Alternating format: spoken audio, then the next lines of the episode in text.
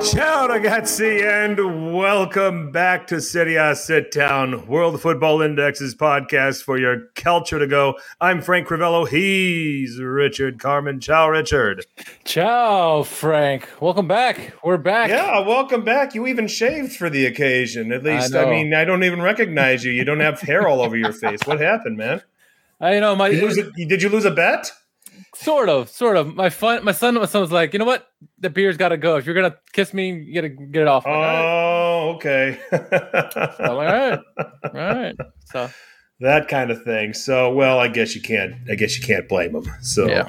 So it's, and you want to make your son happy and that sort of thing. You don't want to feel the rejection of your son's 3 now, if I'm not mistaken, right? Yeah. 3.5. Okay. Oh boy, what a man! I feel like it's been like ages since we've done one of these. It's kind of just trying to get back in the saddle. We're starting late, yeah, so of course. It just goes to show you, we just I think we needed to kind of get the machine warmed up a little bit. That's right, so to speak. So, how was your time off aside from the the Italy disappointment? Getting caught up on some things on the home front. Yeah, it's been pretty busy at home. Things have been good because I stayed off of social media after the Italy choke job, so I didn't get to hear all the negativity. So I've been pretty good. Otherwise, work, home life is a little crazy right now, trying to look for a house and all. But otherwise, mostly pretty good, healthy. So I can't complain. How about you? Yeah, fine. I mean, just getting kind of transitioning some seasons.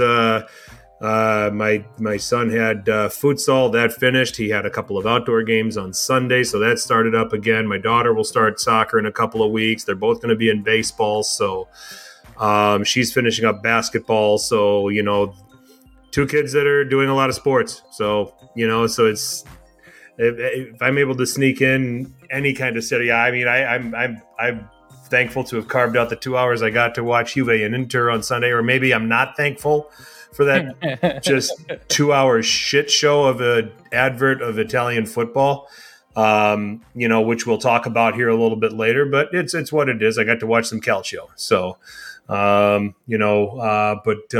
than that, yeah, things are going pretty good. So, good. Could be worse. Let's just put it that way. So, we have a packed show, 75% capacity. We will break down I'm not letting him live that down. We will have the Derby d'Italia. We will break that down and the lack of football that went on in that game. Atalanta, Napoli, a statement from Napoli in Bergamo, or is it Atalanta doing Atalanta things at home this season? I don't know if we got any questions answered, but we'll talk about that game. We will break down everything else that happened on match week 31. We'll wrap it up with the world's most popular hashtag game, Who Won Calcio Twitter. But before we get into all of that, Richard, we haven't really offered our take on Italy failing to make the World Cup. We haven't. For a second straight time. I see you have got the heavy stuff out for this conversation. Yeah. I upped my alcohol percentage in my beer. I'm drinking juice packets, the good people of the Fermentorium in Cedarburg, Wisconsin. This is a wonderful citrusy IPA, about 7% alcohol, so not too bad. I'll try to ship you some. So cool. Along with the along with some refills of Spotted Cow, next chance I get. So hopefully you're at the same address when I ship it. So. To be determined. To be determined, yep. So, but we all know World Cup took place on Friday. Maybe Azzurri fans watched and were depressed because, the balls were being opened up and Italy was not among the 32 teams, to be drawn into a group for the World Cup, or I should say among the 34, 5, 36 teams or something crazy like that, because there's still some playoff that still need to be sorted out. But they go out to North Macedonia, Richard, despite having 32 shots, but they are beaten in stoppage time. If you go to my Twitter page, and I think Syria Sit Down retweeted it, our IT director, which is Richard, retweeted it. But I broke down the goal that got conceded. I mean, schoolboy defending really every step of the way. Just and it's shocking that we're saying that about Italy, but nonetheless they're out. You know, here's how I'm going to start by talking about that particular game, Richard. All right. Football happens like that sometimes. Okay. And it just really, really sucks that it happened in a game that Italy had to win. I mean, I played varsity when the high school I played for here, my junior year, we made the state championship. And the opponent we played, we dominated. We outshot 20-2, 0-0 regulation, 0-0 overtime. They beat us on penalties. So, and that's what football does to you. I think Milan fans are also feeling the effects after yesterday. You know, sometimes that happens. Okay, it's just a shame it happened in a very, very important moment for the Azzurri. Yeah, it's crazy. I mean, like, you see the two teams that try to qualify for the World Cup, this one and the one 4 years ago, and then you see the team that won the European Championships, and you're like, which is the anomaly, right? And I don't know if any of them are the anomalies, right? I think Italy are this bad. They obviously didn't qualify for the World Cup 4 years ago. They had a chip on their shoulder. They wanted to show the world they weren't as bad as they were, and so they, because of that chip, they played above expectations. To win the European Championships, and then let that get to their head or whatever, or didn't have their eyes on the prize, didn't play with that chip anymore, felt that they were favorites and didn't concentrate as much and did not perform as well. And now, obviously, you can say that they had that long winning streak up until they lost to Spain or whatever. Right. But I think that loss just ruined them. They're already showing signs that they still, despite the win, they still couldn't. They had trouble scoring, right? And when you're in a big competition, you're playing great defense, and it covers some of this stuff up. Donnarumma was playing great. The team was playing great. But when everyone's not on top of their game and the goals still are not coming in, even against weaker opponents, the confidence goes down. And what we saw, I think all three were true faces of the Azzurri. This team isn't good enough.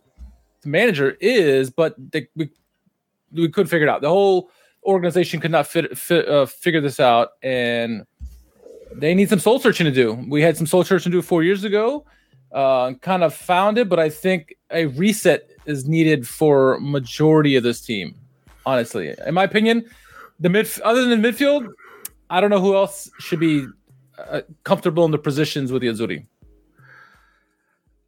And your takes, I think, are common with much of Calcio Twitter. My takes are a little different. I'm glad you brought up the word anomaly. I think this failure is much closer to an anomaly than 2018 was. Okay. 2018 was tactical ineptitude at its absolute ugliest by a manager that was in over his head, didn't know how to manage the talent that he had and put him in position where Italy could be successful and reach a World Cup, because that, on talent, should have been one of Europe's best teams going to Russia and going into the World Cup, okay? I think this is an anomaly, all right? I think that Mancini had two choices for North Macedonia for these playoffs, okay? He could go with the trusted core of guys that won him the Euros, or he could make a selection from players that were a little more informed. And by that, we're talking about Raspadori, Scamacca, you know, in the attack. You know, we're talking about some different guys in defense. I think, you know, so he was in a damned if you do, damned if you don't situation, because if he goes with the form guys and they lose – what are the Azzurri fans going to say? Why didn't you play the guys that got you there? But if you, now he's playing the guys that got you there and said, why didn't Raspadori play? You know, so a no-win situation for Mancini if he failed. So why I think this is closer to an anomaly. He went with his tried and trusted Euro 2020 guys. And when you think about it, considering what COVID did to all of the fixture pileups for club and country across the board, if you go deeper into these international tournaments, you're playing a hell of a lot more. And the core of this Italy team, these players were playing every 3 days for 9 months, maybe longer, okay? I mean, the obvious guy you can point at is Nicolò Barella. He's not even close to what he was at this time last year. He looks battered. He looks exhausted. He looks like a guy that just needs to get away from football for 2 months and regroup and come back fresh, you know, but can't because he's on a team that's in the middle of a Scudetto push. So Lorenzo Insigne, I think it's all taken a lot out of him. The combination of Euros, Napoli, you know, Europa League. He played a lot in that, you know, playing multiple games and now being part of a Scudetto push. Jorginho, I think you can make the same argument about him, the high level of intensity that he's forced to play in, playing for Chelsea, playing in that Premier League. You know, you've seen Ciro Immobile start to dip in particular more important games. You know, so these are core guys that it's just haven't done. And then obviously the big one that everyone's talking about, Gianluigi Donnarumma. Okay, he was a big talent at one point, but we need to not dance around the fact that he has become average. And there's a couple of culprits here with Donnarumma. One, the money and listening to the wrong people. I think it's affected him, okay? Two, he is sharing a job with Keylor Navas at the club. He's not the man there, okay? And I think it speaks loudly that if you're not getting the game reps as a goalkeeper, it will affect your performance. So, but when you look around, what's the alternative? Could you trust Alessio Cragno? You know, no. Could you trust the other guys that probably would have been contention to take that position? No, you couldn't. You had to go with Donnarumma. And I think Donnarumma got unfair treatment after that game because I don't think that goal was entirely his fault. It's more about the people in front of him than him giving up that goal because he was blocked by 3-4 guys on that shot. It's not an easy shot to block. Yes, it's from distance, but I think we're splitting hairs with Donnarumma's positioning.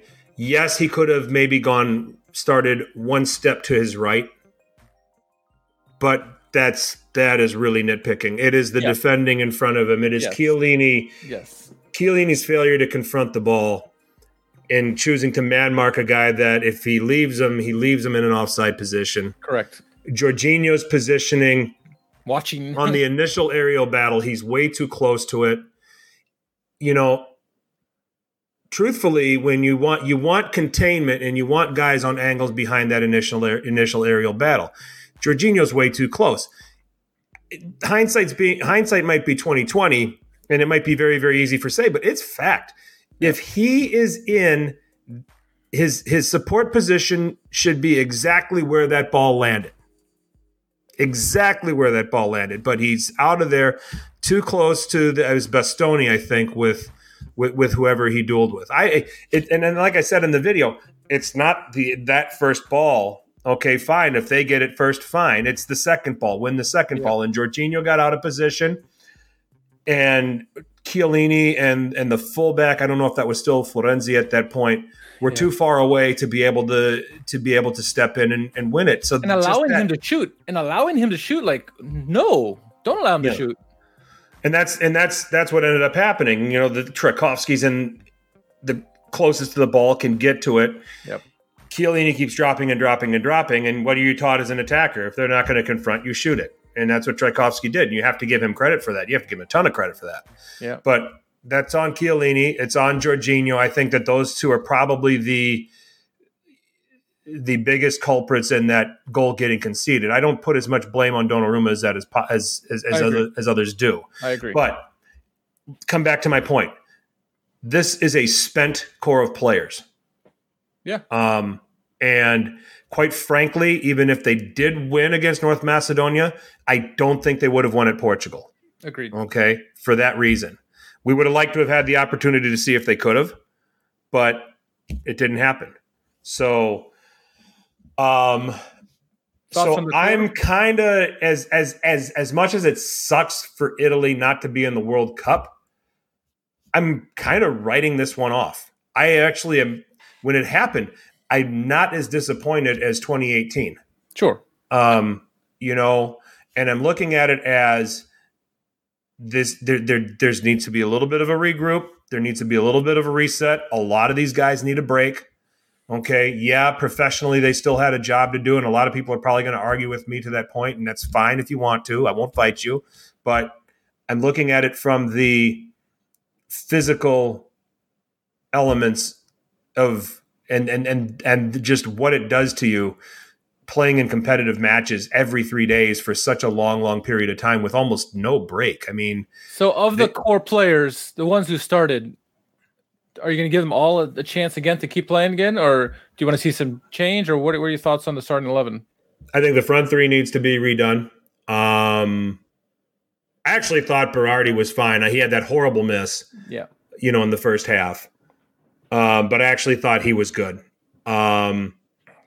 I think obviously Chiesa makes a huge difference. Yes. When he's in the team, but I think it's, yeah, I think it's time for Raspadori. I think it's time for Scamacca. I think it's time for some of these other strikers who, you know, have a lot of reps in a 4-3-3 setup and are going to be hungry for goals, you know, to step in and get it done, you know. So, any smashed tables yet? No, I've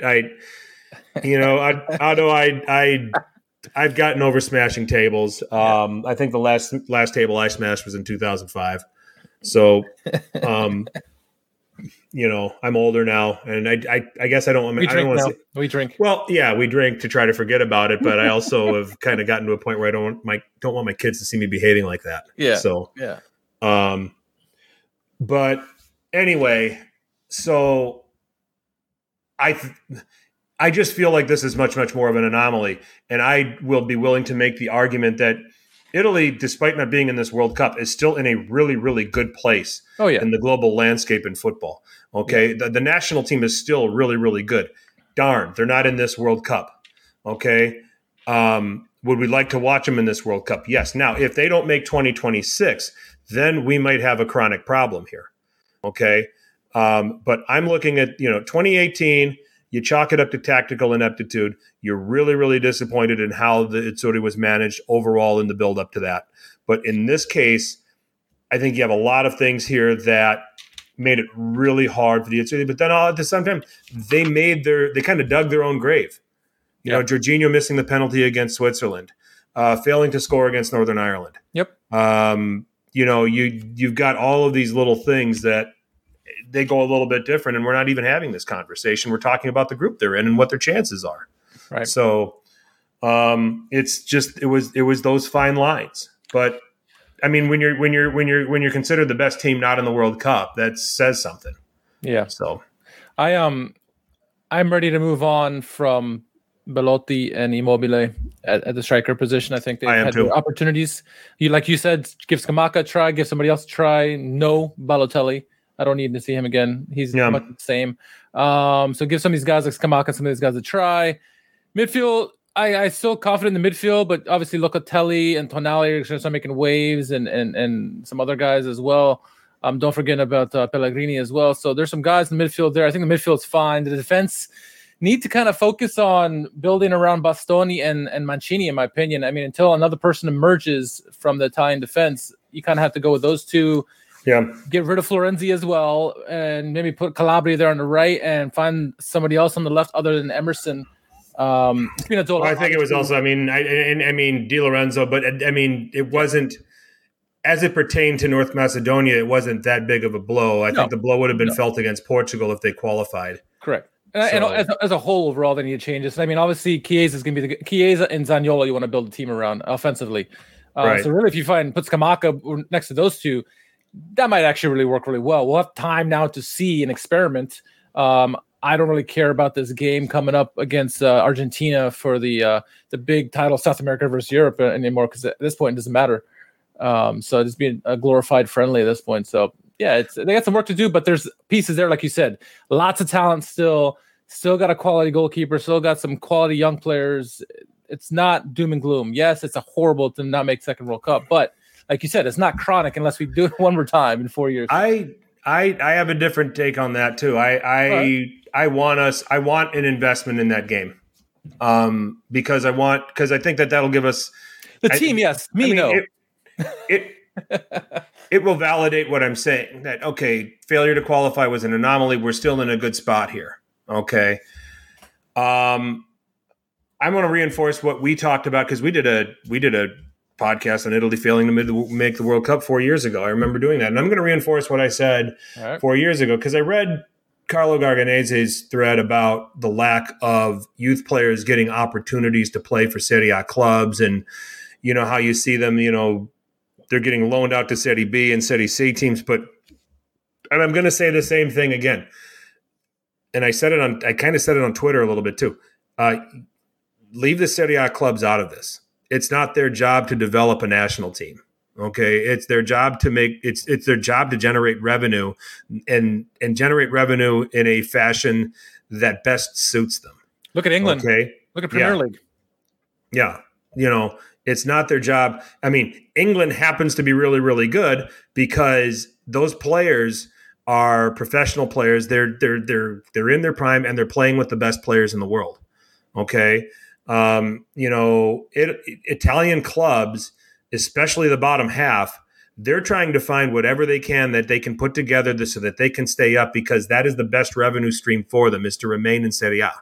So it's really, really hard for me to put any responsibility on Serie A clubs to build a national team. Okay, the national team is something that is an infrastructure that the coaches are IDing the young players and they're playing with the youth national teams. They're getting professional experience to some degree. Certainly the young Italian players are not getting the opportunities that young English players are getting, young Belgian players are getting, young French players are getting.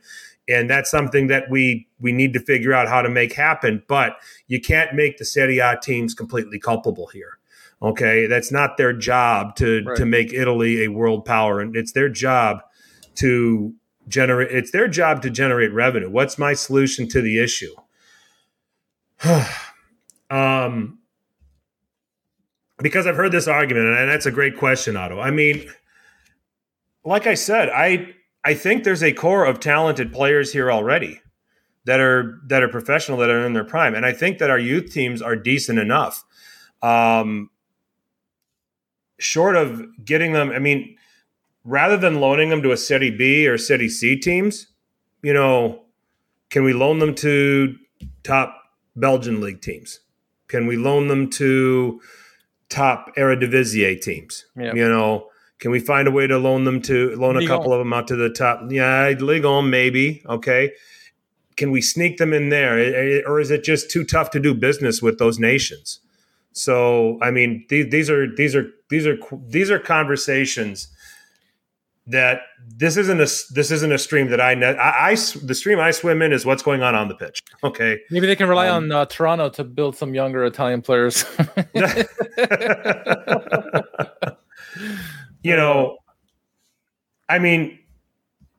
I think that these Serie A clubs that have these young Italian talents and need to loan them out and get them game experience and so on and so forth, if there's not a place for them in their first team in Serie A, can they get them into a top-flight league elsewhere? Is that a better solution than putting them into a Serie B team or a Serie C team?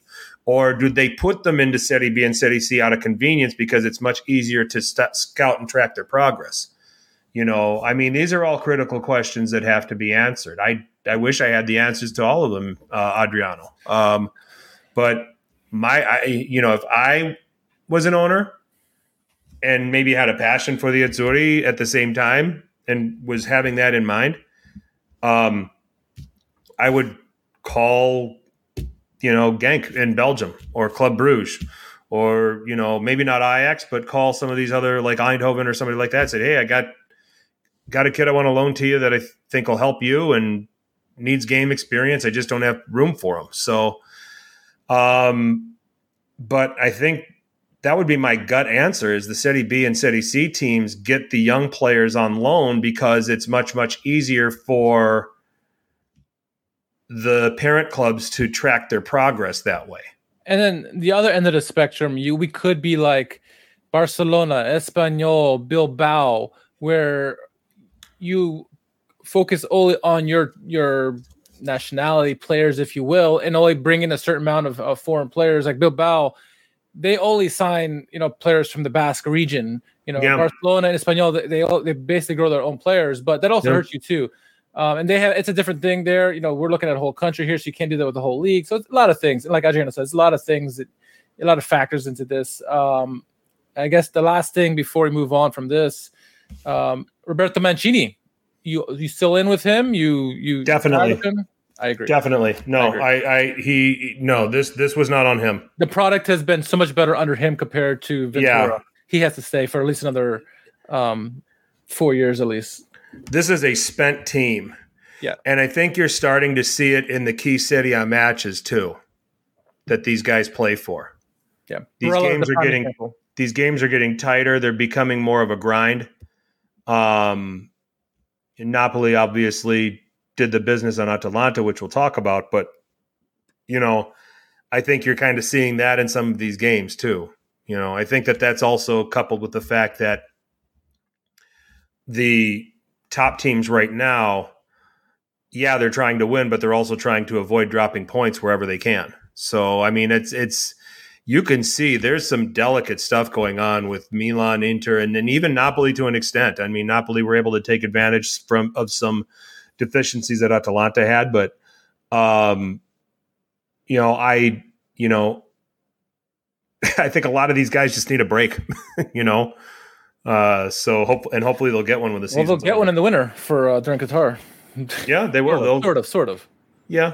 Yeah, I mean, they'll probably still have to train with their clubs and such, and they might do friendlies and Qatar, not Qatar. 40 Is it Qatar or Qatar? Because I'm just it just needs to. I mean, it just needs to start and finish quickly. Yeah. I mean, but at the same time, I think the Serie A players that are going to the World Cup are going to perform very well. Okay, you know, you got the Serbians, Vlahovic and Milinković-Savić. We got Swiss players playing.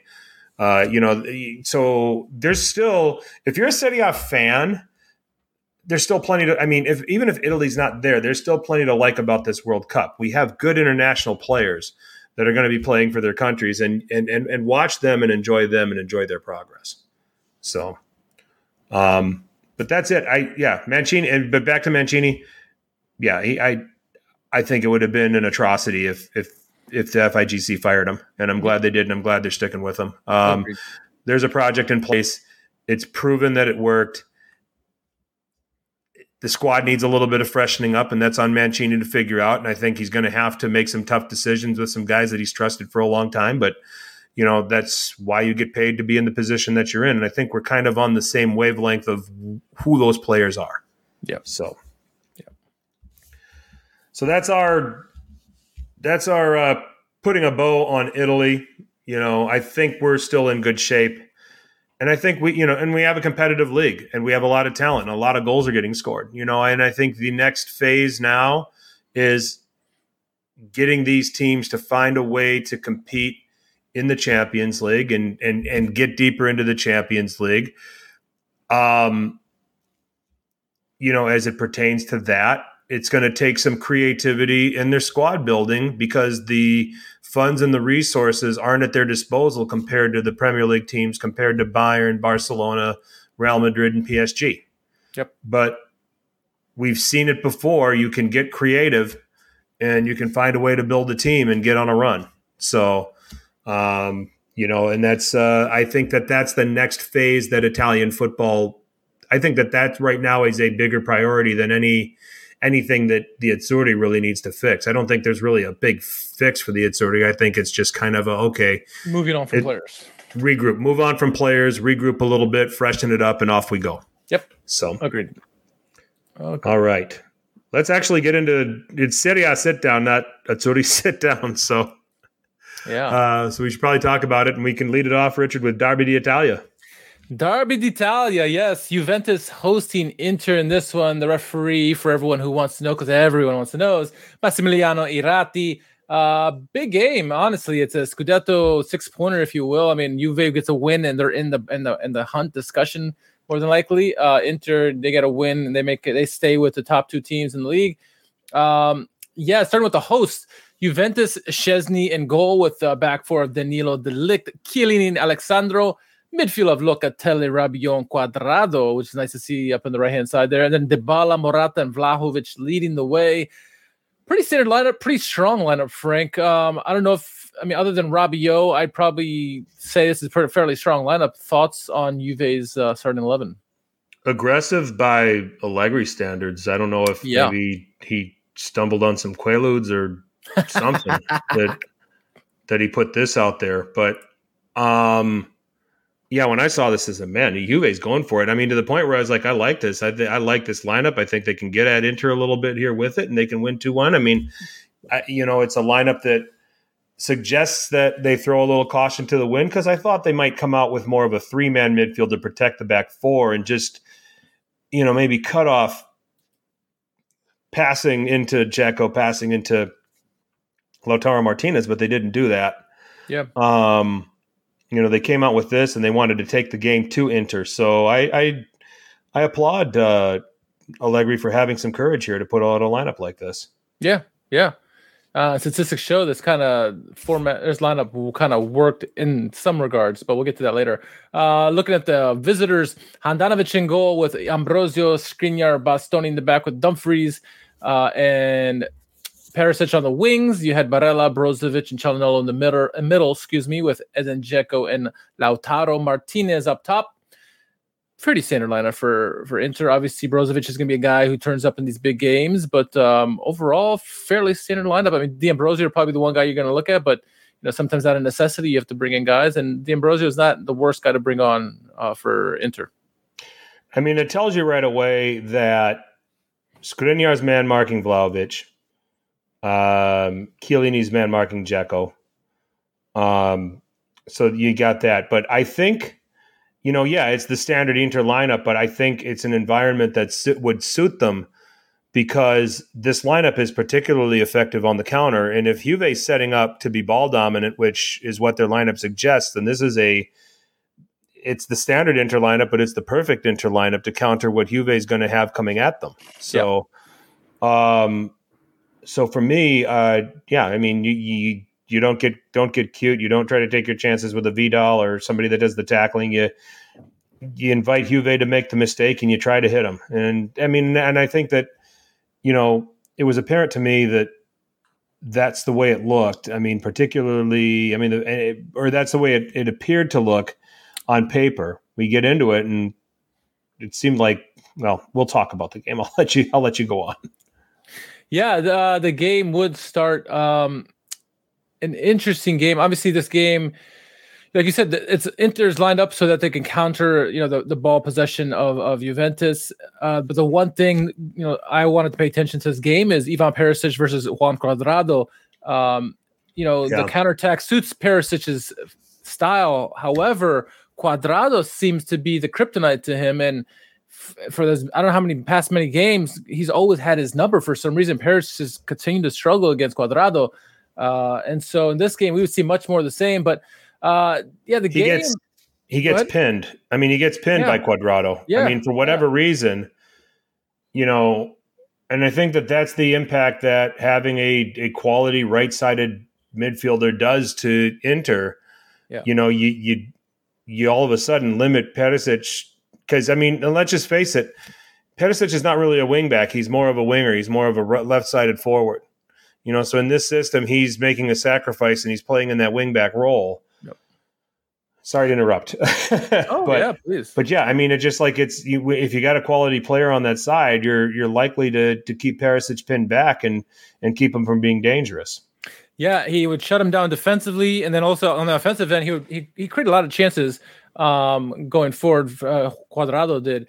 But yeah, you know, this game was very much like you said, lined up to have Juventus control the ball. They had quite a bit of chances, couldn't put the ball away, couldn't put the goal, get a goal in there past Handanovic.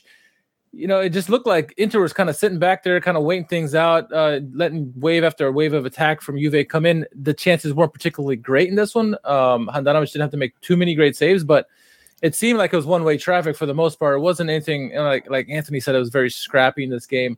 And it much of the first half was this way, Frank. It was very, I mean, yes, it's a derby. A lot's on the line, but it seemed like neither team was really want to take too many chances. Juventus obviously had an aggressive lineup in this one, but really nothing seemed like to happen. It looked like we're going to go to halftime 0-0. All of a sudden, Inter gets a good bit of pressure in the box just before halftime. You see Dumfries go down. Juve players screaming dive. Inter players screaming penalty. What was it? You look at the replay. Good call by the referee. It was a penalty. Not only the Morata step on Dumfries, you had Alessandro kicking Dumfries as well. So it was kind of like double there, and they got a penalty. And I'm like, okay, I'm watching this. I'm like, here we go. Szczesny, who's already had, I think, 3 saves, penalty saves this year, maybe 4 saves and penalties, one against Milan, going against Hakan Çalhanoğlu. Hakan steps up, saved by Szczesny, gets cleared away, goes in the goal. Referee blows whistle, say no goal. And I'm walking away laughing. I'm like, Hakan did it again, choking in the big moment. Walk away, come back to the screen. Hakan scores a goal and a penalty. I'm like, what's going on here? And it went to VAR. Mr. de Ligt decided to jump the gun before the kick would happen. Hence, a reset had to happen. And then when the reset happened, Hakan put away his chance. And very crazy time there, Frank. I mean, what else did I miss? I mean, obviously the ball went in the goal. There was claims that maybe there was a foul against maybe de Ligt or some of the players, or maybe Inter player fouled the Juventus guys before the goal. What chaos was that? Interesting, because the bungled in goal, there was no foul that took place there. Right. The Juventus players collided with each other. Yeah.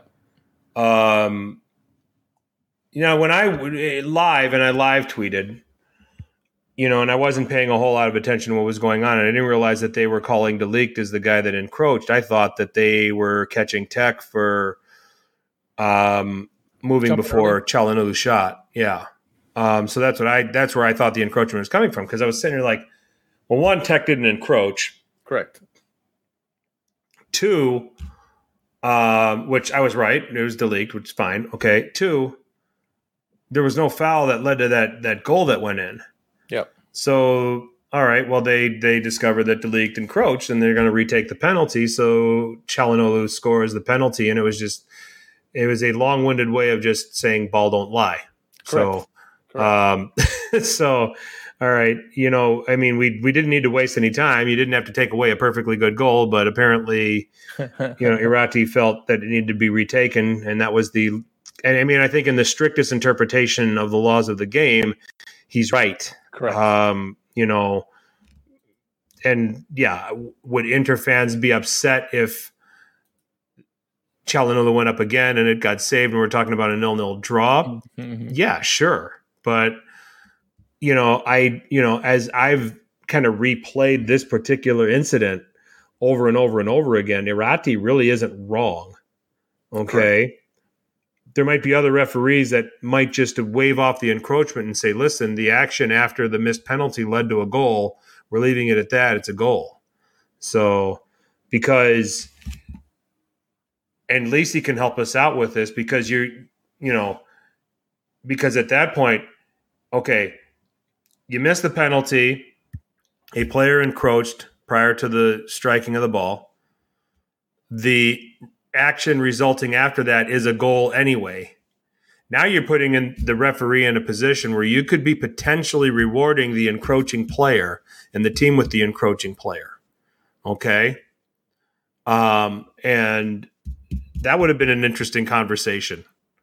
So, so for me, ball don't lie. Çalhanoğlu's penalty just kind of validated what happened in the incident before, where it should have been 1-0 anyway. Yep, and it ended up being 1-0 at halftime. First half, neither team really impressed me. I mean, you can say about this the whole game, but really scrappy first half. I did feel that Inter was the better team of the two, but still no chances of quality outside of the penalty that Hakan scored. Did you see it another way in that first half? In terms of the better team?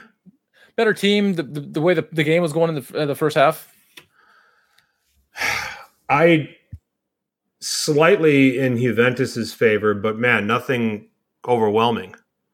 You know, Nima tweeted out halftime that he said, Inter takes that. What Inter needs to just run like hell to the locker room at halftime with that 1-0 lead. And I agree with him in part. Yeah. Juventus got off a lot of shots. Yes. They got 3 shots on target in that first half, but nothing that I remember really giving Handanovic any kind of trouble. Yeah. Juve created a couple of dangerous things, but nothing that forced Handanovic into anything significant. Yep. So I think I would give slightly edge Juve in the first half for their performance. They outshot Inter 14-3. Yeah. In the first, the possession was even. But when I watched that first half, I'm sitting there, I was like, yeah, Juve were all over them, but did they really? I couldn't remember 14 shots. Right. That's just, it was one of those strange, okay, they got 14 shots, but it's like, where did they get them? Yeah, they created, but it was, what did they do? Nothing, right? Sure. I mean, it was just like, it was guesswork. It was kind of, a lot of those shots, even some of the ones on target, they were half chances at best. Yeah. That it would probably have to take a really stupid deflection or something weird, for it to go into the net. They weren't quality chances. So yeah, statistically it looks superior, but when you actually watch the game, they were only slightly better than Inter in the first half, in my opinion. Yep. Yeah, that's fair. And much more the same in the second half. It was a really great combination play by Juve that I forget who got the shot off and missed it wide. But again, blowing opportunities. You had Vlahovic created his own wonderful shot with his right foot, missed it just wide. There were some close opportunities here and there, but for the most part, the game continued very much the same way, very scrappy throughout. The statistics show 20-something shots for Juventus, only like 5 for Inter. But Inter did what they had to do. They kind of pulled a Juventus on Juventus, getting the goal and then kind of holding tight and keeping the scoreline as it was. And, this is a game with the lineup. It showed that Juve really wanted to get the win in this because they get a win, they're in this fight. They have a name at the table, but Inter, they did what they had to do, get the win. It wasn't pretty by any stretch.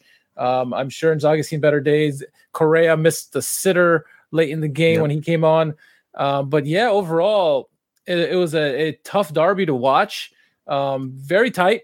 It's very reminiscent of two teams trying to make their claim into the Scudetto conversation by not wanting to give up the big play defensively. It wasn't many really, truly great opportunities created in this game. And it was a lackluster of a derby, if I must say so myself, Frank. What are your overall thoughts on this game?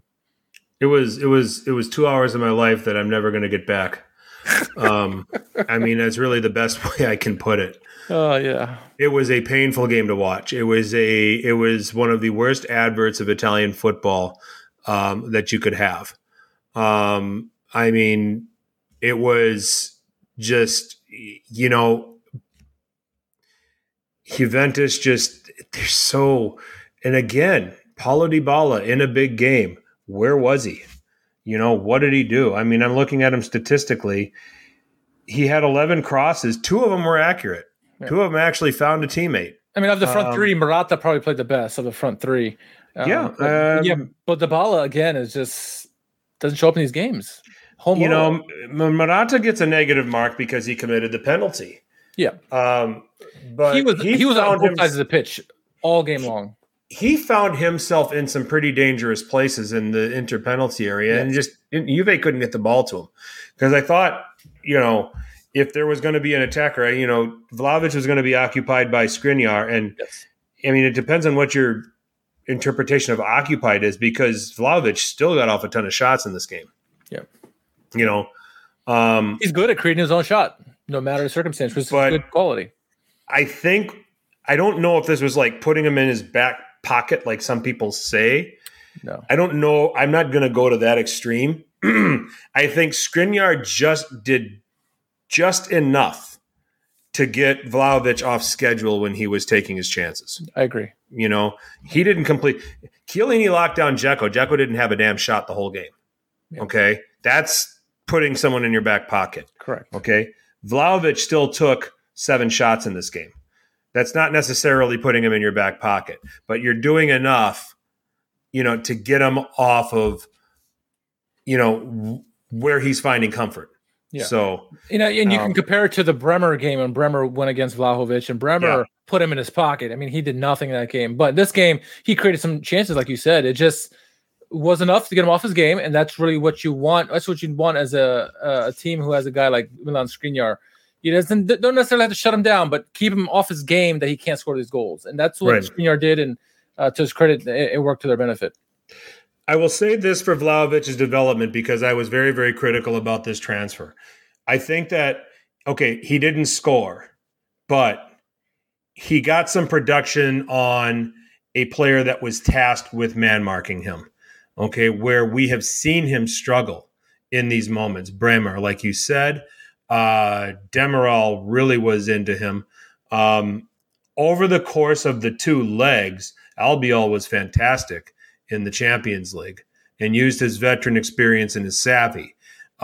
So while he didn't score here against Inter, I think he took a little bit of a step forward in being able to understand that the freedom isn't there that he had at Fiorentina.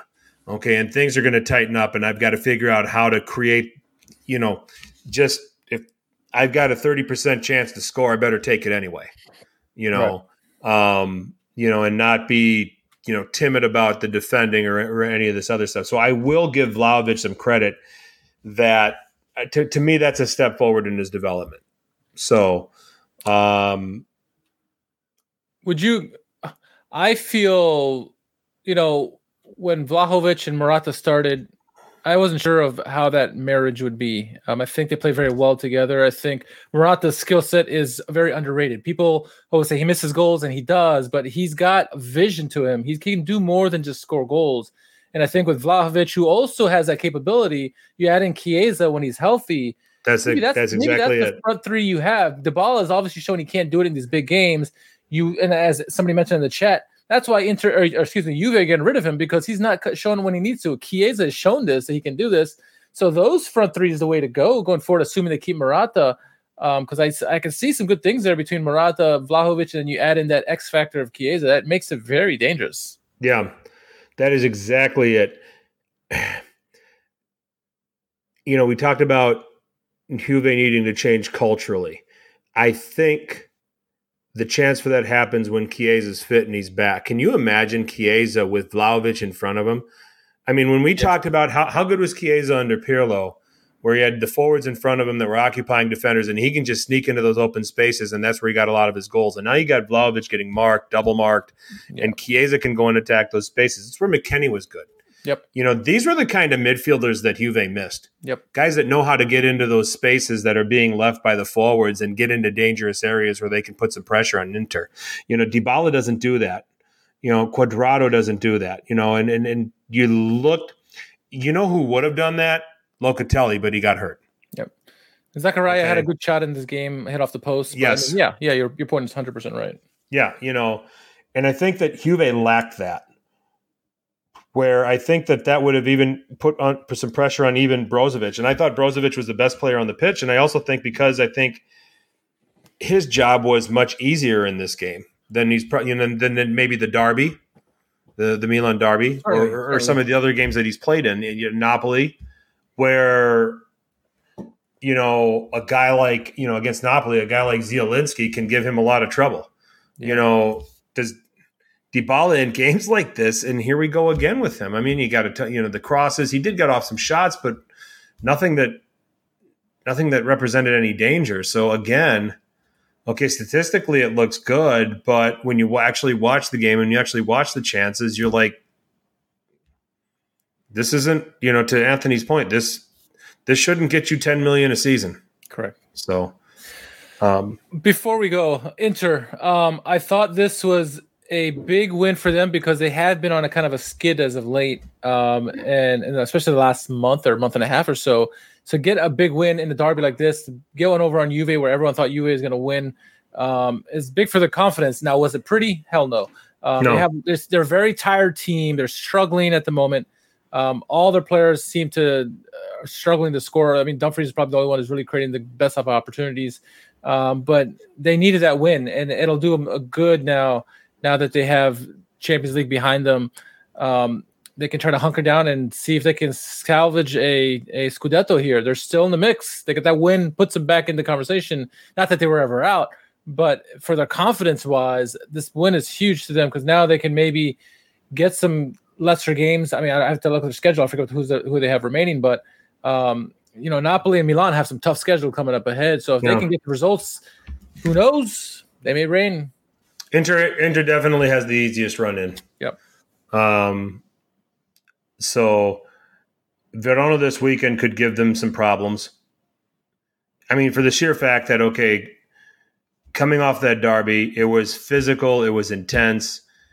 You got a week to regroup, but still to try to – but you got to play a Verona team that's given them some issues in the past. So, so we'll see.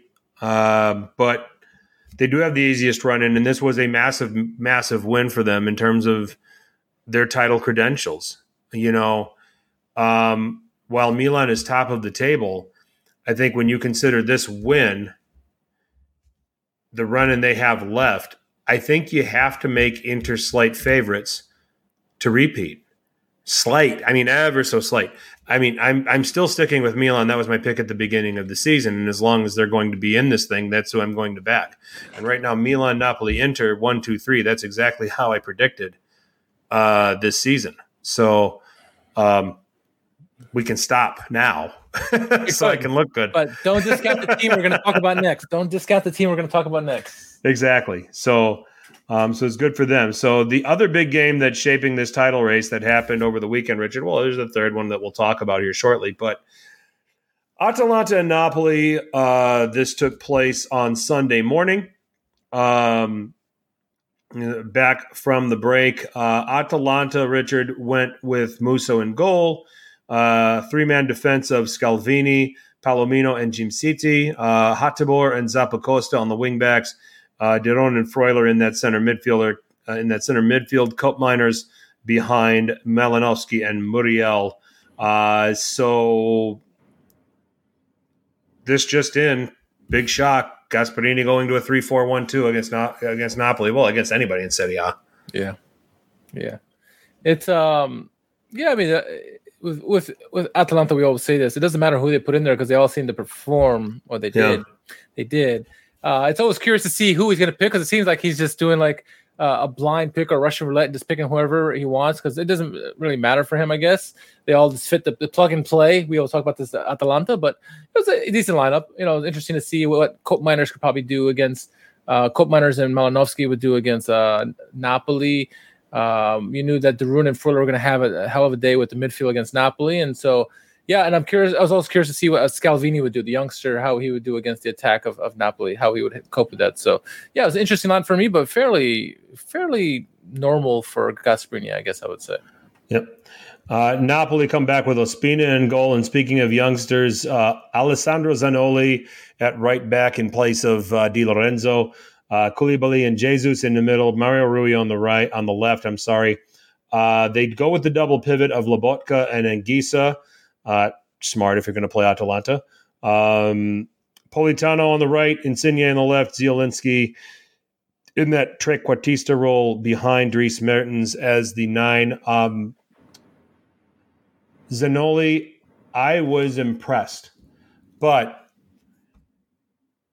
here's the thing with Zanoli.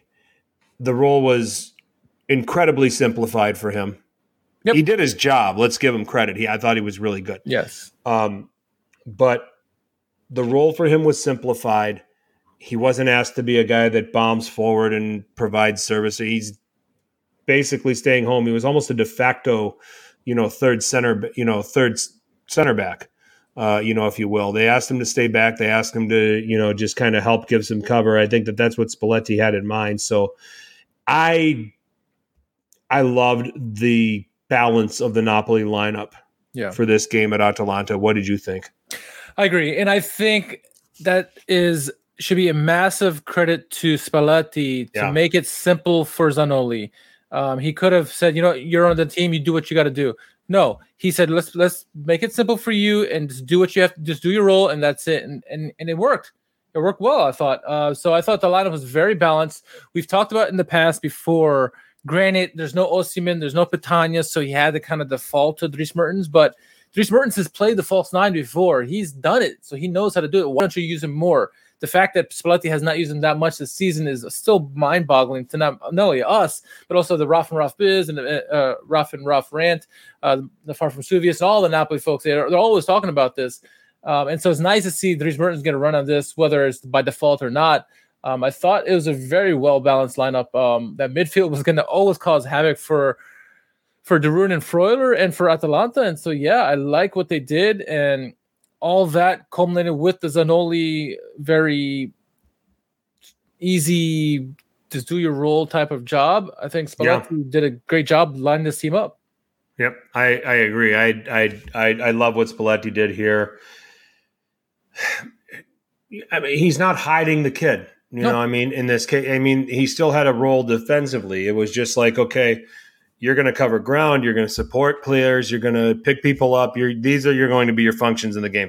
We are not looking for you to be a bombing forward fullback. We're looking for you to hold things, help keep a lid on things with Atalanta, and that's where Mario Rui was tasked with maybe going forward on the left-hand side. So it kind of pivoted, and shifted. So, and it looked really good. Yeah. Napoli would go ahead on 14 minutes. Dries Mertens taken down at the penalty area. This was subject to a VAR review, which was correct. Lorenzo Insigne scoring to go a goal up. And then in the 37th minute in the first half, goal of the week candidate for me. I only have 3 goals in the goal of the week, so I'm going to have a top 3. This being one of them, a dead ball. Lorenzo Insigne, Politano, using really good skill to just kind of be able to turn his body and his hips and redirect the ball on goal, make it 2-0 at halftime. So great performance from Napoli when you look at it in the first half, a game that, so Atalanta, possession was relatively even. Atalanta outshot Napoli 11-4, but all 4 of Napoli's shots were on target. And 2 of them were goals. A brutally efficient first half from Spalletti's men, deserved to be up 2-0. 100%.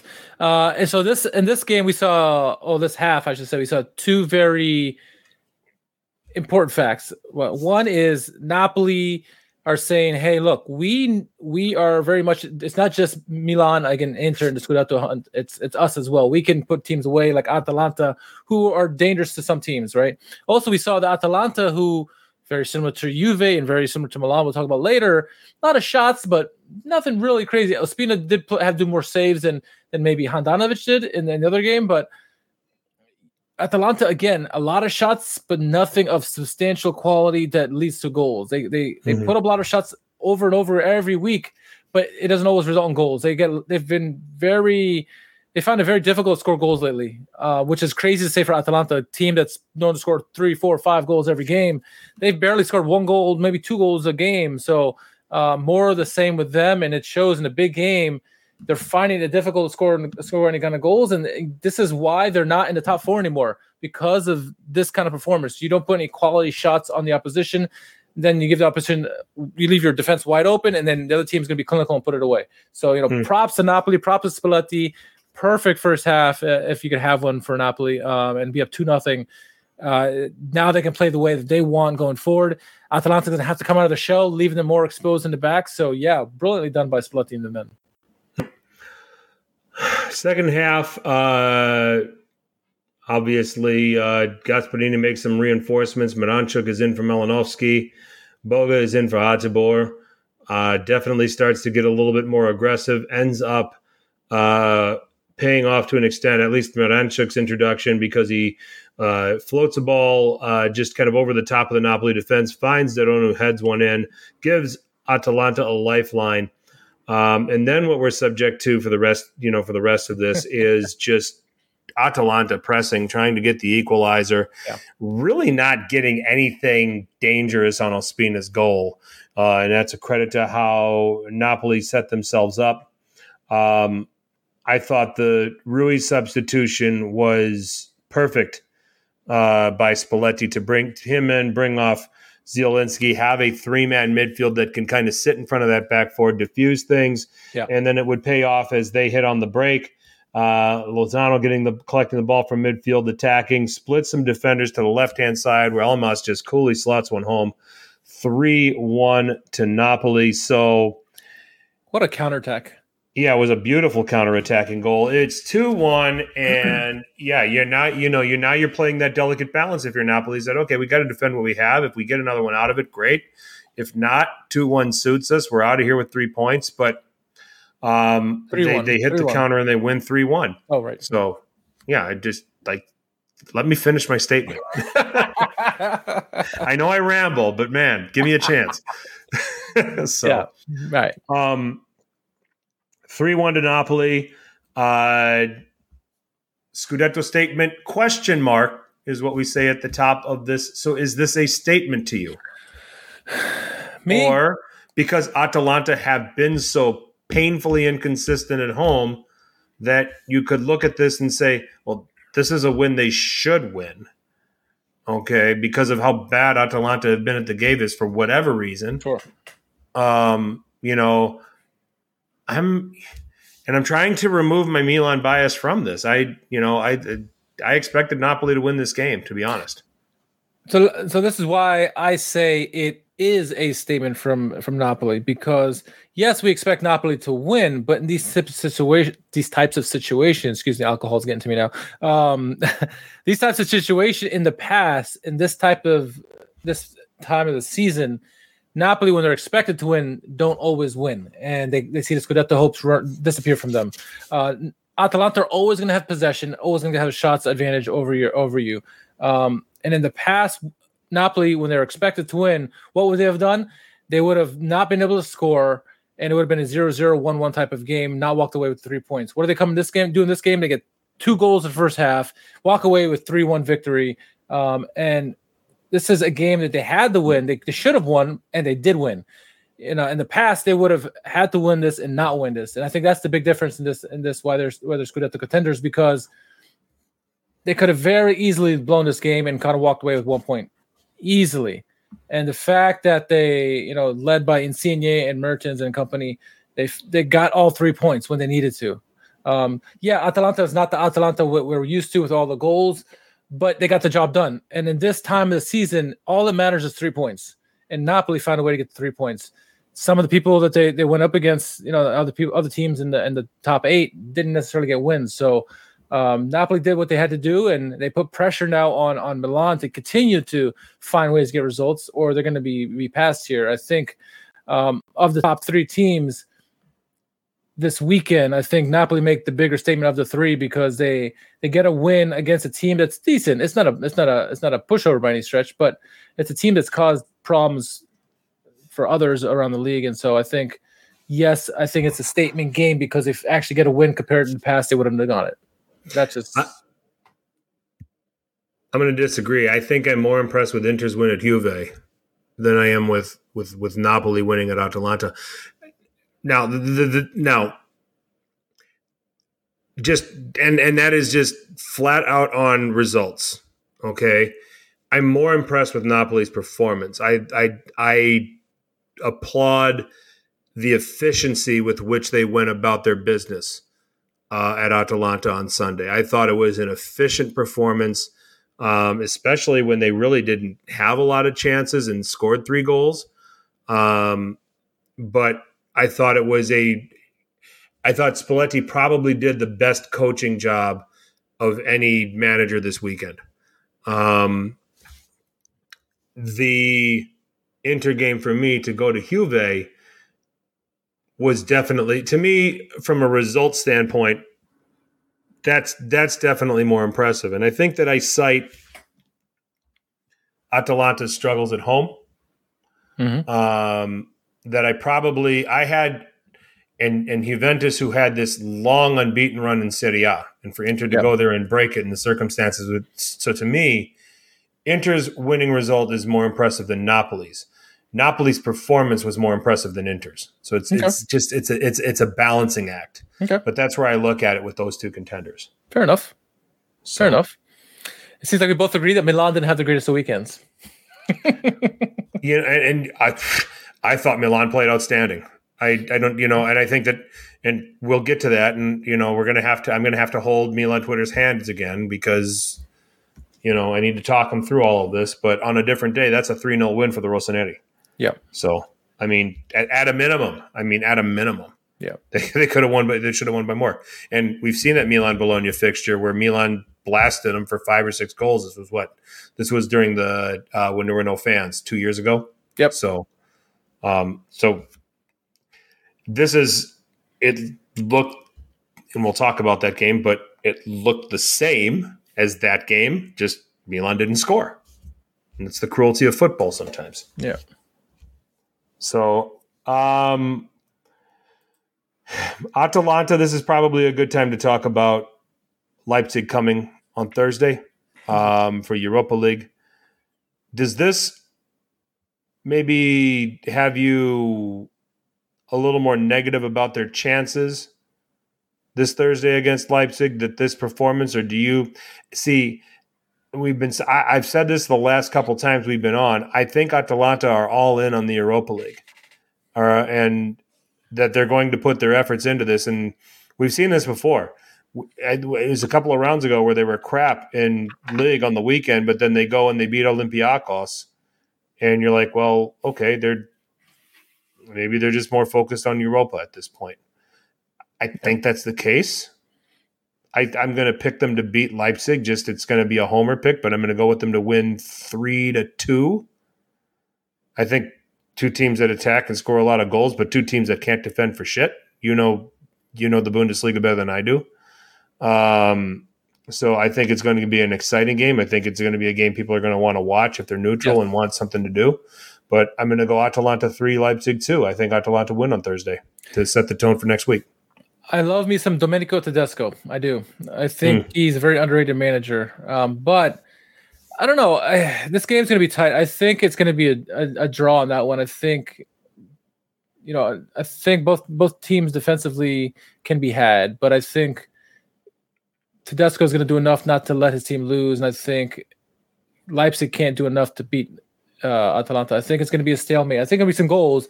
I see, you said 3-2. I say 2-2.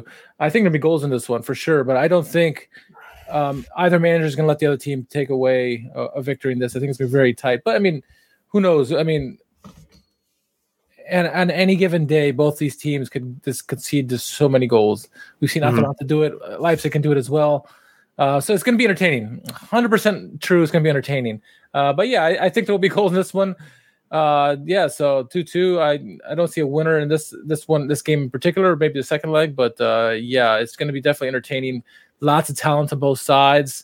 Offensively, it's going to be certainly something that, as a neutral, everybody should watch, honestly. And I'm not going to hate that result either because I'm going to trust Atalanta away.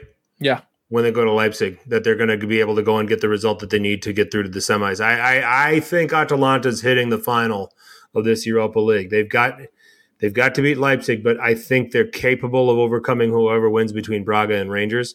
But I think Atalanta make the final of this Europa League. So I would like to see that. I would like to see that. Yep, let's see him do it. So that was our quick Euro preview because that's all that's left. I mean, yeah, there's Roma doing that Conference League thing, but anyway. Oh, what about the rest of it, Richard? All right. All right, sir, let's start off first with Spezia hosting Venezia of the relegation six-pointer. See, and that's the other thing I'm going to miss about this next season is Spezia-Venezia. It's an awesome fixture because it rhymes. It just rolls off. Yeah. Venezia. And there's a very good chance we're not going to have that next year, and it makes me sad. And it's not because of Spezia. It's because of Venezia. And it might be because of Spezia, too, before it's said and done. We'll talk about that. This is true. This game was interesting, I would say. Some chances going both ways. We thought we saw a hell of a goal there's some chances here and there. Both teams really looked like it was going to end a 0-0 game. It really did. And then in the 94th minute, stoppage time, somehow the ball trickles to Gyasi in front of the goal. It was a great play offensively to get the ball into the box, but Gyasi off his chest goes in the goal. Late winner again against Venezia. As much as we love all the jerseys and the team and the story and all that, again, they lose in a game, which is big for them. They could not afford to lose this game, and they did. Spezia win 1-0 at home in this one. Moving on, Lazio hosting Sassuolo. Again, we thought a lot of goals could have happened. We saw some goals. Wasn't as many as we were hoping for in particular, but goal scoring started early. Goal of the week candidate Lazzari does it all himself. Cuts to the left-hand side, scores the goal in the 17th minute, makes it 1-0. Goal by that scoreline at halftime. Coming out of the brink, Milinkovic-Savic, did he do it on purpose? Did he not? I don't know. He makes it 2-0 for Lazio off a Luis Alberto free kick. And then in stoppage time, Junior Traoré would get a consolation goal. All for naught. Lazio, big bounce-back win after the embarrassing loss in the derby the week before, or 2 weeks before, I should say. Moving over to Salernitana hosting Torino. This was a tough one to watch. This was a very difficult game. Not much going on. Belotti, very similar to the Juventus Inter game where he get a penalty, misses, but there was an encroachment, had to reset the play again, steps up again, scores a goal, 1-0 at that point, and that would be all the goals in the game. Very difficult to watch in this one. Not many opportunities going either way. Torino win this game 1-0. There was a great save in this game, I should say, by Salernitana, but 1-0 Torino wins in this one. Derby dell'Appennino, Fiorentina hosting Empoli. We thought we saw a game-winning goal where Pinamonti and the goalkeeper collide. Di Francesco scores a sensational overhead kick volley. Would have been goal of the week had it scored, but hold on. VAR gets involved. Pinamonti steps on the keeper, forces a foul. Good call there. I don't know. I thought it was ticky-tack. I don't think there was enough there. I think Empoli got robbed. I watched that replay a couple times, and I'm like, I don't agree that they got robbed, but it wasn't in this scenario. Few minutes later, Luperto, who's already on a yellow, gets called for a second yellow, gets a red card. That ensues into a free kick that leads to a Nico Gonzalez goal, 1-0, the only goal in the game. I thought that was unfairly called against Luperto. I thought it was a shoulder-to-shoulder, and I forget who the guy is. Nico Gonzalez goes down. I thought that was a harsh red, and after that penalty, or after that foul, red card, not only did they get a goal against, it was all Fiorentina after that. It was a very close game up to that point. Either way, you think that the non-goal was a bullshit call. I thought that foul was a bullshit call. Either way, Empoli got screwed in this one, no matter what, the way you look at it. And Fiorentina get another 1-0 victory against Empoli in the derby. That's two in this year. They scraped the win in this one. It wasn't pretty by any stretch. It was entertaining for a derby, much more entertaining, I think, than a Derby Italia. Well, Fiorentina could have blown them out. They could have. Especially the second half. Vicario had 10 saves. So he's a good goalkeeper. He is a good goalkeeper. He's really good. Yeah. I see Anthony Privetra is in the house. What's up, boys? All right. Moving Anthony, on. Your boys won ugly. I think basically to sum it up, I'm more impressed with your result over Juventus than Napoli's result over Atalanta, but I'm more impressed with Napoli's performance against Atalanta than Inter's performance against Juve. So there you go. Speaking of impressive performances or not, Udinese hosting Cagliari in this one. Goal scoring will start in the 32nd minute. Joao Pedro. Honestly, I was going to put this in my goal of the week candidate. It's a goal of the week candidate for me. João Pedro, fancy footwork to get a left-footed shot past the goalkeeper. 1-0 Cagliari, but just 6 minutes later, Bacau would get a goal off a set piece in the 38th minute. Then it would turn into the Beto and Molina show. Beto scores a goal in the 45th, 49th. He would get his tripleta in the 73rd minute. But before that, goal of the week for me, Molina, sensational chip shot over the keeper from deep. I mean, he left Cranio stranded in this one. Wonderful goal. Udinese walk-away winners 5-1. Did not see 5 goals coming from Udinese in this one, but maybe we should have. It's Cagliari, right? Sorry, George, if you're listening. Moving on, Sampdoria hosting Roma. This game was going to be a tricky one for Roma. Roma had a big victory in the derby against Lazio a couple weeks ago. How would they bounce back in this one? Well, they bounced back very well. I thought it was a hard game against Sampdoria. Sampdoria is a difficult team. They would get a goal in the 27th minute through Mkhitaryan. Had some opportunities to score. Tammy Abraham read a terrible pass from a defender back to the keeper, which he intercepted. Didn't score. Didn't matter. Roma won 1-0. Mourinho had some choice words for everybody after the game. Roma on a nice unbeaten streak. I think it's 10, 11 games, something like that, maybe even 12 games overall. Really impressive by them. All of a sudden, it's getting a hot end of the season. Very unlike Roma, thanks to Mourinho, I would say. Another team that's on a long unbeaten run, Genoa, were on the road to Hellas Verona. Giovanni Simeone scored in the 5th minute. Get the goal scoring started early. You knew once he scored, it was basically over because Genoa can't score goals. They don't lose, but they don't score goals either. And Genoa, try as they might, could not score any goals. Destro went for an outlandish type of overhead kick late in the game. Didn't get it. Hellas win 1-0 at home. And then Milan hosting Bologna. You mentioned it. Milan, lots of chances. They peppered them. Milan coming out there with their best attempt at the worst jersey of the year with Inter Milan in this one. But 0-0, Bologna somehow hold fort. Everyone, both sides, giving well wishes to Sinisa Mihajlovic after his diagnosis with the cancer again. But 0-0 in this game. So that puts now Milan 1 point ahead of Napoli in the Scudetto race and 4 points on Inter. So where do you want to start with this? Okay, so let's start with Milan and Milan Twitter, because there was a lot of anger about not beating Bologna and all this other stuff. And I think when you take a look at Bologna, well, obviously, first of all, they were very inspired. But two, when you take a look at them, they're not conceding a lot of goals lately. The defending has been a lot better. Skorupski's playing really, really well, so... and Skorupski was outstanding in this game, too. He had 7 saves. Yeah, with this. And I think you can talk about goalkeeping this week, and you can talk about him. You can talk about Montipò for Hellas Verona. You can talk about Vicario for Empoli in a losing effort. Magnon had some big saves in the game, too. Yes, Magnon had a great game. There was some great goalkeeping this weekend. Okay, hate the result, love the performance. I thought Milan played really well. I just think unlucky to not come out of there with the win. Great chances. You've seen Giroud got the ball on his head. He got in good positions. Skorupski made a couple good saves. It happens, okay? But, you can look at the table right now and you can shit your pants if you want to, that you're only 1 point ahead of Napoli, that you're only 4 points ahead of Inter, and Inter have a game in hand. Go ahead and do that if you want to. I'm not going to. I think I'm going to take the positives from a good performance, okay, a defense that's still not allowing goals, okay, and then on a different day, like I said earlier, this is a 3-0, maybe 4-0 win for Milan. And they still control their own destiny. They still control their own destiny. You're right. It's just how it goes.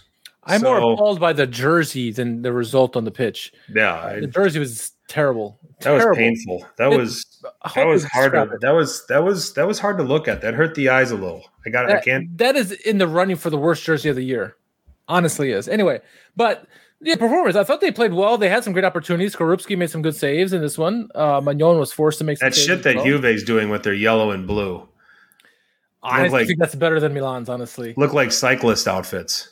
I mean, hey, I wear those now. Anyway, besides, okay. I don't want to scare our fans anymore. But anyway, yeah, Milan's performance, while the result wasn't the greatest, they still have a 1 point lead. You can say, oh, they're only 1 point up, but they're still only 1 point up. Like, they control their own destiny, so it's not as bad. If they lost, yes, you can look at something different. But they hold a tiebreaker over Inter. They have a 1 point lead on Napoli. They control their own destiny, and so it's not the worst case result.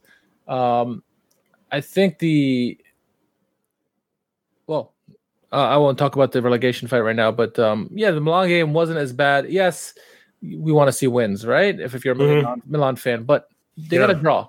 It's more important to not lose than to lose. Yeah. Right?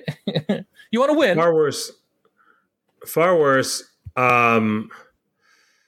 With a five-man... Okay, so Dominic is asking, with a five-man midfield that's supposed to body off Leao and Diaz, should Kessie have started? I don't think so. Okay, first of all, Abisher is not really a guy that's going to body people off. I think he was the guy.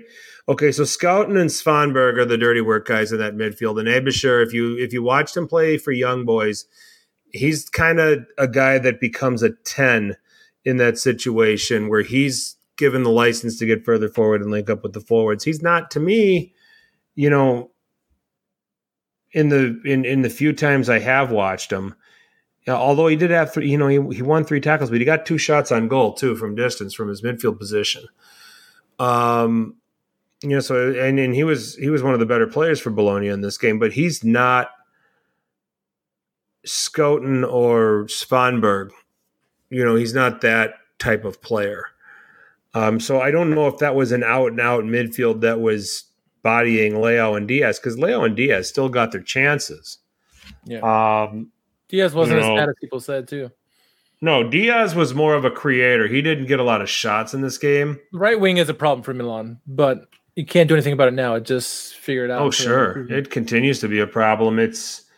You're trying to guess between Macias and Salamakers. It looks like they subbed on Rebic for Macias, and it didn't get much better. And like I said, Giroud had great chances aerially. Like I said, it's a Milan that performed outstanding. Teo was great. Tonali played really well. Diaz played better, as everybody's alluding to. They just didn't score. You know, I mean, it's one. Sometimes you have days like that. Yeah. You know, we talked about it with Italy at the beginning of this podcast. Yeah. You know, and that was it. That in that case, it was a lot more painful. Here, it's, you know, I don't think it's going to hurt Milan as much as if they would have lost this game. I agree. You know, so I have a hard time, and I think right now, with Milan Twitter, with Milan supporters, there's just a restlessness. It's like, can we finally win a damn Scudetto? We're at the top. They want to blow everyone out at the end. Just want to keep winning and just destroy everybody on the way to winning this damn thing and being done with it. And I understand that. But sometimes you've got to detach from the result and look at the performance and say, we're playing well. We didn't score. We'll get it on the next one. So, you know, just one of those things. So, yep. What other games do you want to talk about? Lazio kind of coming around to what we thought they would be under Saudi. I mean, this is kind of the path that we thought Lazio would be under Saudi. Up and down. Early struggles, figuring it out, new system, new formation, changing things around a little bit, but now they're 6th. You know, it's still tight. Atalanta's a point behind them with a game in hand. Fiorentina's 2 points behind them with a game in hand. You know, I picked them to finish 8th way back at the beginning of the season because of Sarri needing a season to try to transition things a little bit. Deficiencies at midfield positions, especially, I mean, mainly with Lucas and not really having somebody else that's better to sit in front of that back four. And then also I think some deficiencies at fullback, although Lazzari coming back and playing the way he did was very, very encouraging. But I'll argue that they were probably lucky to get these 3 points against Sassuolo. Sassuolo had 20 shots in this game. They had lots of chances and looked dangerous. So Strakosha played decent. Yes, Strakosha played well. I think defensively there's still some shakiness to Lazio that on a different day Sassuolo steeled us. Yep, but I agree. You know, this wasn't a dominant Lazio win. This was a find a way and hang on to what you got kind of game, which at this stage of the season, if you're trying to hang on to a European place, those are crucial. I was impressed that they held Sassuolo to a goal not until 94th minute. I expected Sassuolo to score much earlier and then try to hang on after that. So the fact that they somehow kept them shut out, as many shots as they give up, they kept them shut out until that very end of the game. So that was impressive in that regards. This was a massive win for Spezia. Yeah. Considering what they have down the stretch, we talked about this last time we were on. I mean, they go to Empoli on Saturday, which is a winnable game for them. They have to win that game because let's just remind everybody the rest of the slate: hosting Inter, at Torino, hosting Lazio, hosting Atalanta, at Udinese, hosting Napoli. Yikes! So They got a 10-point lead on Venezia at the moment. They might need all those 10 points. If they can win at Empoli on Saturday, I think 35 is going to be good. Yep. They're on 32 right now. Yep. I think 35 is going to be good. This, I mean, they have to have this game on Saturday. This is their season for me. Yeah. Okay. And if they do it, they're going to stay up, regardless. With even with those last six games. Well, this brings in Dominic's question from earlier, talking about relegation. He goes, "Who do you want to see relegated, and who do you think will get relegated?" So, who do you want to see relegated of the teams that are in contention, and who do you think will get relegated? Salernitana is a no-brainer, right? Salernitana is done. They've played a lot better in recent weeks. They're just not good enough, right? I think Venezia is done. Sad to say, I think they've run out of steam. After that, I probably would have been happy to tell you Spezia, but since they beat Venezia, I think that's a game that's going to help them survive. I'm looking at Empoli, and I think that the fixtures are set up for them that they're going to be able to hang on to what they've got and stay up. There's Inter, there's Napoli in there, but there's some other winnable games. Salernitana is on there. But still in a position where you got to keep an eye on them. And I would still say keep an eye on Spezia, even if they win at Napoli, at Empoli. I'm looking at the rest of Sampdoria's games right now. At Bologna, hosting Salernitana, at Verona, the Derby della Lanterna, but wow, at Lazio, hosting Fiorentina, and at Inter. Oof. So Samp have to start racking up some points. Yeah. What are they on, 29 right now? 29. Okay. They win two of their next three games, they're fine. Win all three, because it's going to be these next three games for them. Yeah. So then it becomes, okay, do you think Genoa catch Cagliari, or do you think Cagliari can hold them off? That's a tough one. Yep, that's where it comes down to, and it's kind of – I want to see Venezia stay on, and I want to see Cagliari in general go down because they've been so painful to watch the last several seasons. Mm. But I think, like you, I think Venezia is going to go down. The question is Genoa and Cagliari, I think, is a big one. Genoa has shown more promise. They've had a long unbeaten streak under Blessin, so they come back from the dead pretty much. But I feel like Cagliari needed like a hard reset. But I hate to see him go down because I don't know if they'll ever come back up. I have more confidence Genoa will come back up before Cagliari, I guess. I don't know. Cagliari are at Genoa April 24th. That's going to be a massive game. Oh, my goodness. That's one of the games right there. And then you also have the Derby della Lanterna. Yeah, that's a big game, which has become a relegation six-pointer as well. That's May 1st. So those two games could be Genoa's season. Yep. Right there. Yep. So... But if Samp can find a way to squeeze out, because their run-in's difficult, I'm going to just go on the run-ins, and I'm going to make a sensational decision here and say that we got Salernitana going down. Mm-hmm. We got Venezia going down. I think Sampdoria are going to be the third team that goes down. Wow. Okay. Just on schedule. They're too good. Yeah. Okay. For sure. They're too good.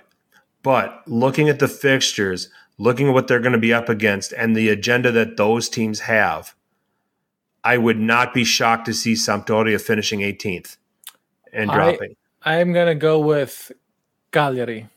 And I wouldn't hate that either. Yep. I wouldn't hate that idea either. Yep. So, it's... The race at the bottom is as crazy as the race at the top. It is, and we're talking about some rather relevant brand names. We're not, kind of institutions of Italian football here. Sampdoria. When you think about that, they were in 1992. They were playing for the European Cup. Genoa, the oldest team in the league. In the country. It's crazy.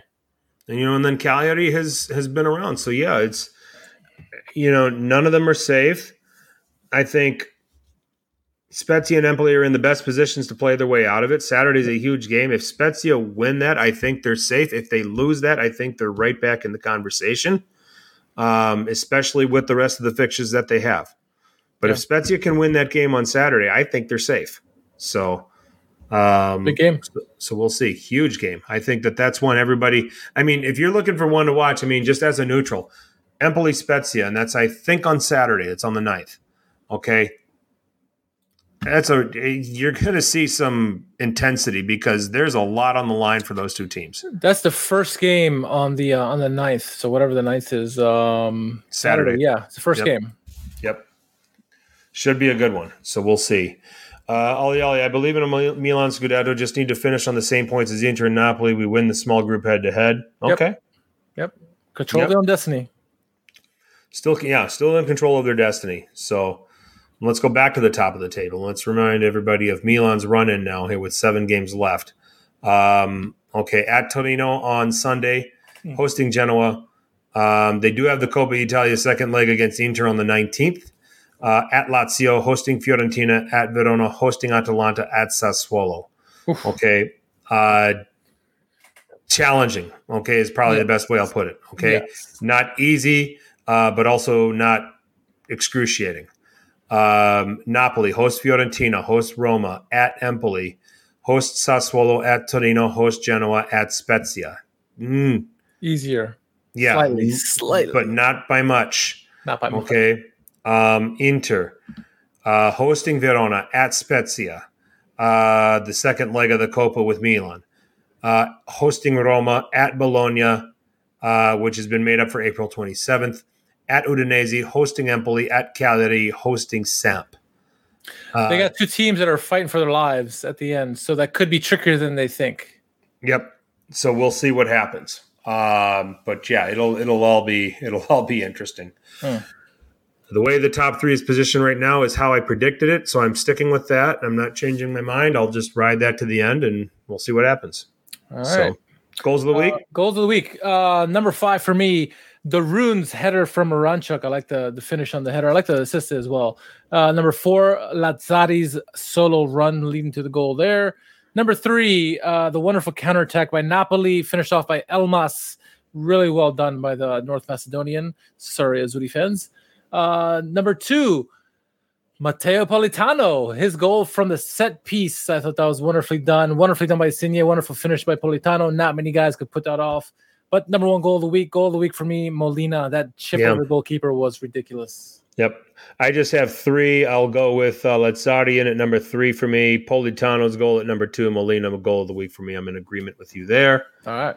So we are done with that. And we can now move on, Richard, to the world's most popular hashtag game.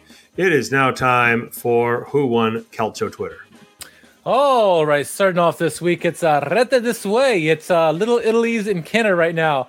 Let's go back into the bushes with the Italy jersey, come back with the Canadian jersey, because Canada's in the World Cup and Azzurri are not. Same for Italian Americans, too. Yes, so. But at least Canada, well, yeah, like I said, America backed their way into the World Cup, but they got in. Azzurri didn't. Congratulations to Canada, first time since 1986. Looking forward to seeing what a group they're in.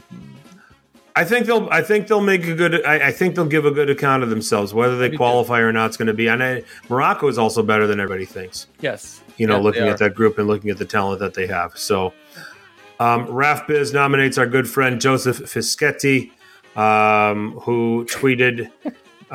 Insigne was right. Going to Toronto will not inhibit him from playing in the World Cup.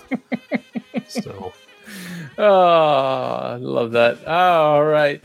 Nick Giovanni is nominating Steph Cioffi. He says, I had 2. So Italy's World Cup hopes and North Macedonia slaps him. Slap her across the world. I am surprised we did not get more traction with that the Will Smith Chris Rock meme. I was actually maybe that's just the way it was. Oh well, we got one here at Finally Teo. He just takes this to another level. Ajax against on Juve, Leon on Juve, Porto on Juve, And then finally, Villarreal on Juve. Leader in the clubhouse. Yeah, definitely. Definitely. Well played at finally, nice. Teo. Okay, Uncle Sharma, thank you for nominating that one. All right. Paris Nitch in the house. Top row, you've got 42 trophies combined. Bottom row, you've still got 42 trophies combined. Just taking a zing at Pioli. Yep. So...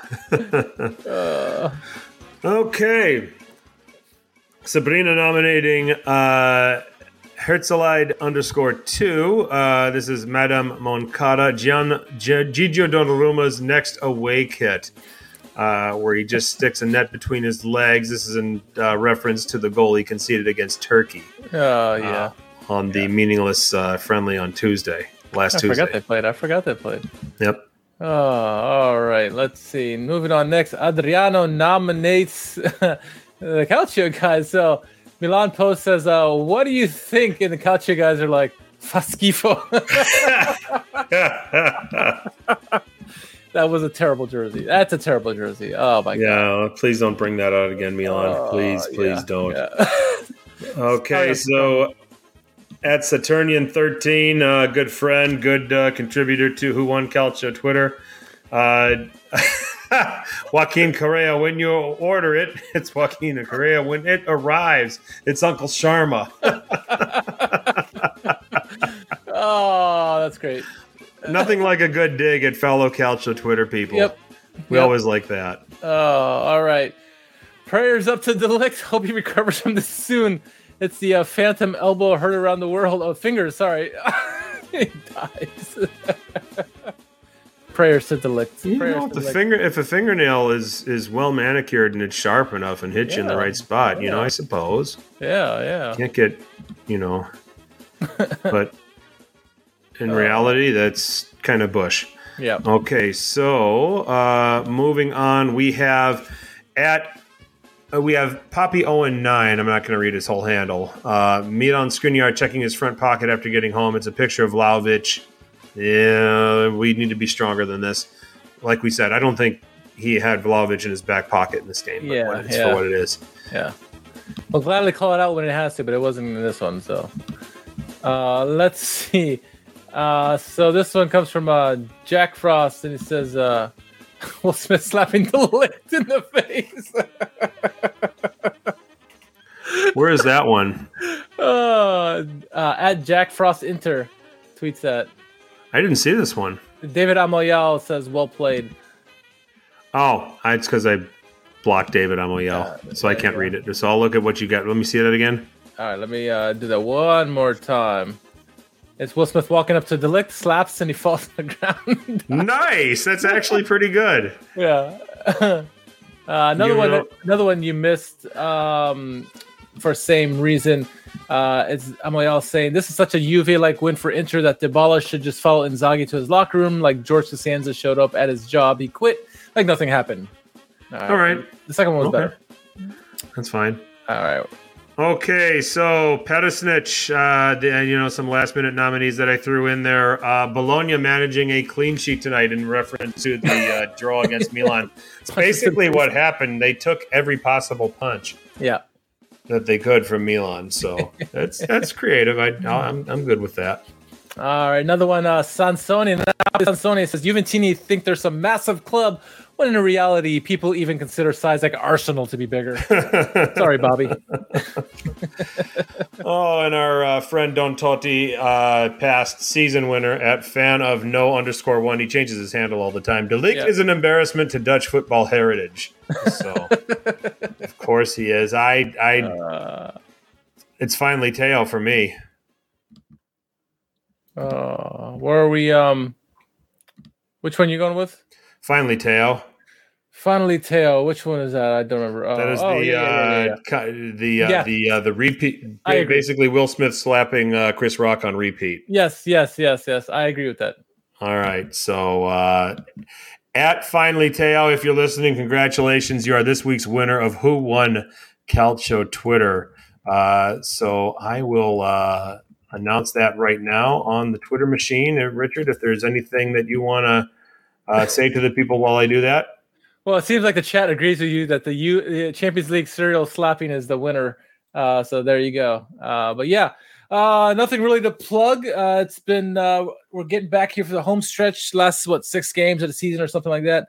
A lot to play for. Top of the table, mid table, bottom of the table. Yeah, we're gonna try to have some guests here in the coming weeks. Kind of took off the international break like we normally do. Maybe we have to change it up, Frank, because it seems like lately when we take off the Azzurri, it doesn't work anymore. So we might have to fix that. But we're gonna have to do podcasts now on the Azzurri play so they can start winning again. Yeah. But so yeah, nothing to plug. Just shout out to all those Calcio heads that make the great Serie A Twitter or Calcio content, I should say. A couple of guys in the chat tonight. We got the Calcio guys in here, and obviously Inter Worldwide and stuff like that. So definitely give all of them a follow. They're awesome. Just one community here. So that's all I'm gonna my plug for them. No, and I agree with you. There is so many people out there that are doing great work that deserve a lot more love than they're getting. And I'll also add on the Calcio Connection guys, Jerry and Alex, great people, Milan Weekly Podcast, Raff and Raffarant, Inter Worldwide, as you mentioned, the Italian Football Podcast, great stuff from them. So there's plenty of stuff out there. We're appreciative that you listen to us, but give them a listen as well if you want to get if you can't get enough of the Calcio content, because they're great guys and they deserve it as well. So, and if you don't like Calcio, no, I'm just kidding.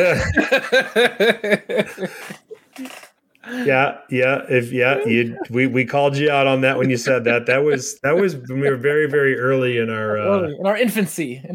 That's back when we didn't know how to talk. Yeah. We still don't know how to talk. Very good point. Very good point. So, well, with that, we'll put a bow on this edition of Serie A Sit Down. Richard, anything else you got? No, as always, you can follow me at r_KHARMAN. And yeah, let's see if we can finish out this season strong. All right. I am at FTC_21. Serie A Sit Down. We have our own channel on Apple Podcasts and SoundCloud. We also can be found on Stitcher, Spotify, iHeartRadio, wherever there is podcasts. There is Serie A Sit Down. At Serie A Sit Down on Twitter or Instagram. Check us out there. Give us a follow.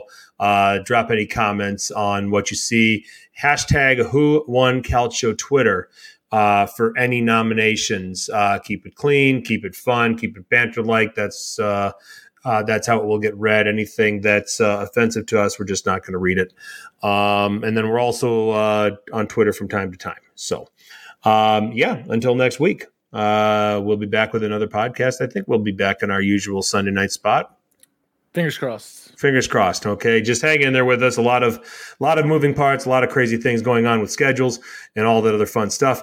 But we will be back next week. We will just look for us on Twitter. We'll have the announcement of when we're back on the air. Chat, all of you guys chiming in, thank you so much for being a part of this. And let's see what happens in the following weekend. We'll have more to discuss as we get to the business end. 7 match games left, as Ollie Oxenfree says, and here we go. Down the stretch we come.